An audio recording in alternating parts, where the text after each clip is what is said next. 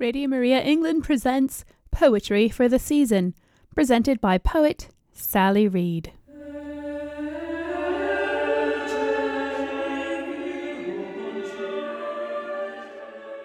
Welcome to Poetry for the Season. I'm Sally Reed speaking to you from just outside of Rome. Advent is progressing, and we're journeying nearer to the manger where Christ was born. It's a strange thing that even for non religious people, Christmas is this deeply significant part of the year, like the hinge, the centre, or some kind of grand finale. The days are shortest and darkest, and we certainly need ways of making things cheery and bright, but it can put an awful lot of strain on people, particularly this year when we might not be able to be where we want to be or to be with who we want to be with. So I'd like to dedicate these poems to people who are going to find Christmas tough this year, for whatever reason. It seems to me that it's the job of poetry and this programme, like God, to go into all of our dark places and illuminate them and to console us. So I hope you're going to enjoy it. Today, I want to share with you a clutch of poets, all of whom lived during the reign of Queen Victoria, and all of whom are British. See if you can guess the first one. He was a great bear of a man, over six feet tall and weighed 20 stone. He was a convert to the Catholic faith, a novelist, an essayist, and a staunch apologist. And he wrote some cracking rhyme. It's G.K. Chesterton, of course. I was very struck by this particular poem because it deals head on with this issue of not being at home there is this tendency in us, I think, to want to be at home on Christmas Day, particularly. And it's not even just in the literal sense, but in the sense of this is where I should be in my life, with a family, with a degree of comfort, a decent job, some peace. It's a bit like a day we take stock. But we know that Mary and Joseph were very much not at home for their first Christmas, and they wouldn't be home for some time. We also know that their baby, would grow up to be a man who would have nowhere to lay his head and who faced the ultimate rejection.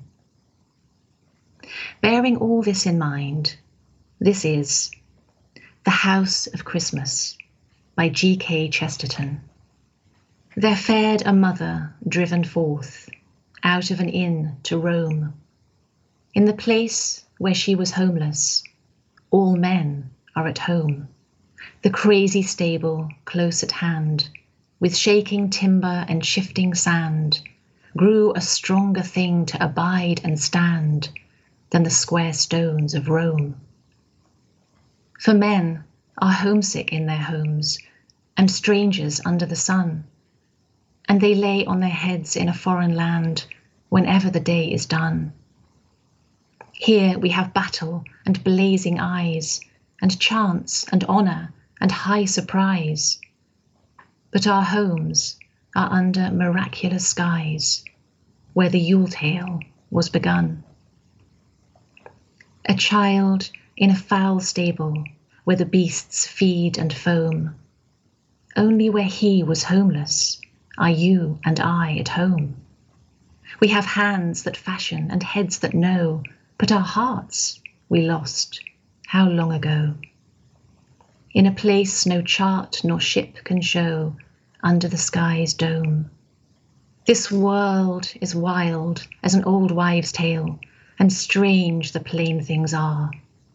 The earth is enough, and the air is enough for our wonder and our war.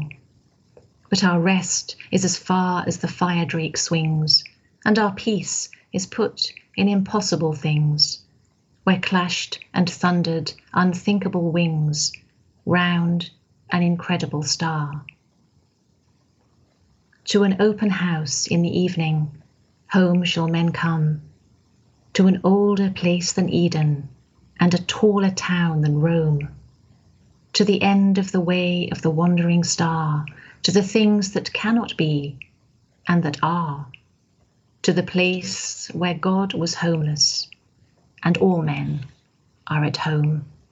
Our peace is put in impossible things, writes Chesterton, and only where he was homeless are you and I at home. In our discomfort, in our homesickness, we are at home with Jesus. we are not alone if we are alone, which is something of a paradox, and Chesterton was very fond of paradoxes. But I love the sense in that poem, and I love the rhythm and the rhyme. So thank you, Gilbert.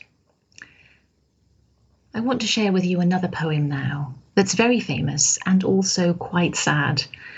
But I want to do so because it has been a tough year. And though every year people go through Christmas having lost a loved one, this year we are perhaps even more aware of loss. Christmas can seem unbearable for people who have an empty chair for the first time at the table. Well, if you are in this position, you're in the very good company of Alfred Lord Tennyson. Tennyson wrote In Memoriam for his great friend Arthur Hallam, who died suddenly at the age of 22. The two men were kindred spirits, great friends. They were both poets, and Arthur was engaged to Tennyson's sister, Amelia.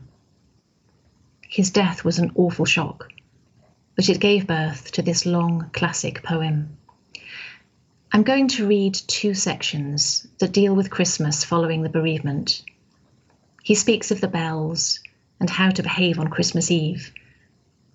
And in fact, when Tennyson met Queen Victoria, she told him that In Memoriam was a great comfort to her following the death of Prince Albert. Here we go. From In Memoriam by Alfred Lord Tennyson. The time draws near the birth of Christ. The moon is hid, the night is still.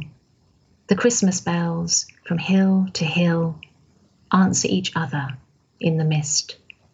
Four voices of four hamlets round, from far and near, on mead and moor, swell out and fail as if a door was shut between me and the sound. Each voice four changes on the wind that now dilate and now decrease. Peace and goodwill, goodwill and peace, peace and goodwill to all mankind. This year I slept and woke with pain. I almost wished no more to wake, and that my hold on life would break before I heard those bells again. But they my troubled spirit rule, for they controlled me when a boy. They bring me sorrow touched with joy, the merry, merry bells of Yule. With trembling fingers did we weave the holly round the Christmas hearth. A rainy cloud possessed the earth, and sadly fell our Christmas Eve. At our old pastimes in the hall, we gambled, making vain pretence of gladness, with an awful sense of one mute shadow watching all. We paused. The winds were in the beech. We heard them sweep the winter land, and in a circle, hand in hand, sat silent, looking each at each. Then echo like our voices rang we sung, though every eye was dim, a merry song we sang with him last year, impetuously we sang. We ceased. A gentler feeling crept upon us. Surely rest is meet. They rest, we said, their sleep is sweet, and silence followed, and we wept. Our voices took a higher range. Once more we sang, They do not die, nor lose their mortal sympathy, nor change to us, although they change. Rapt from the fickle and the frail, with gathered power, yet the same, pierces the keen seraphic flame from orb to orb, from veil to veil. Rise, happy morn, rise, holy morn, draw forth the cheerful day from night. O Father, touch the east and light, the light that shone when hope was born. Oh gosh, not a dry eye in the house. it's so atmospheric. The wind and the beech trees, the winter land, the trembling fingers as they make the wreath, very Victorian. But ultimately, the sun, both S U N and S O N, does rise in the east. He comes that destroys death. It's okay to be sad, is what the Victorians were very good at saying. It doesn't negate Christmas and it certainly doesn't negate Christ. Christmas, in its true sense, can and should heal us. It brings us the greatest healer of all. So deck the halls with boughs of holly. Yes, even nature rejoices in Christ. We can't help but rejoice. I love bringing evergreens into the house at this time of year. That's another Victorian idea, I think. And it's one of those lovely traditions that the animals in the manger warmed the baby Jesus with their breath. I do think that nature reacts at these great events. I mean, imagine the birds at the Annunciation or at the birth of Christ. We know that the sun dimmed and there was an earthquake at the crucifixion. It makes sense to me that sometimes nature knows more than we do. Here's a poem by Thomas Hardy, the novelist and poet, who was something of a seeker, a bit of an agnostic, a bit ambivalent about God and religion. And in this poem, he talks about his old childhood belief that the animals in the stable did indeed kneel in front of the baby Jesus. The Oxen by Thomas Hardy. Christmas Eve and twelve of the clock. Now they are all on their knees, an elder said, as we sat in a flock by the embers in hearthside ease. We pictured the meek, mild creatures where they dwelt in their strawy pen. Nor did it occur to one of us there to doubt that they were kneeling then. So fair a fancy few would weave in these years. Yet I feel, if someone said on Christmas Eve, Come, see the oxen kneel in the lonely barton by yonder coombe our childhood used to know I should go with him in the gloom, hoping it might be so. there, he wants to believe, doesn't he? Well, the animals might not have been literally kneeling, but I bet they sensed the atmosphere. I think we can safely say that in that stable there wasn't a mouse or an ox or a sparrow that didn't sense something. Now, I'd like to stay in the stable with another English poet, Christina Rossetti, whose poems you're bound to know whether you know it or not.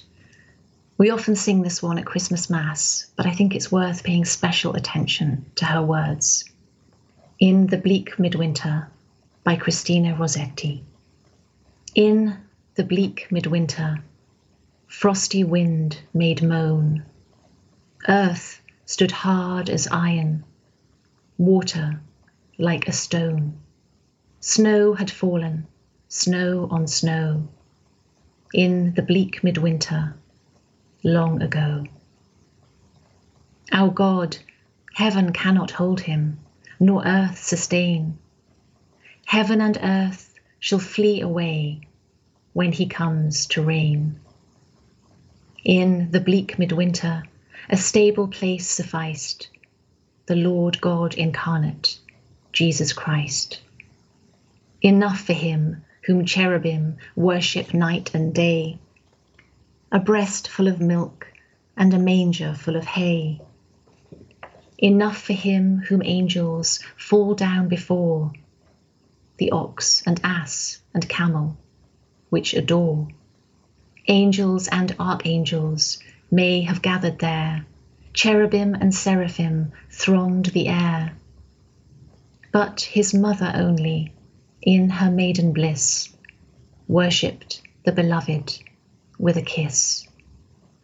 What can I give him, poor as I am? If I were a shepherd, I would bring a lamb. If I were a wise man, I would do my part. Yet what can I give him? Give my heart. Thank you for journeying with me. And remember this Advent, wherever you are, whatever your circumstances, God is the poet, and he will heal you. Goodbye. Thank you for joining Sally Reed and Radio Maria England for Poetry of the Season. Please join us every Monday in Advent at 4 pm for more poetry and reflections from Sally.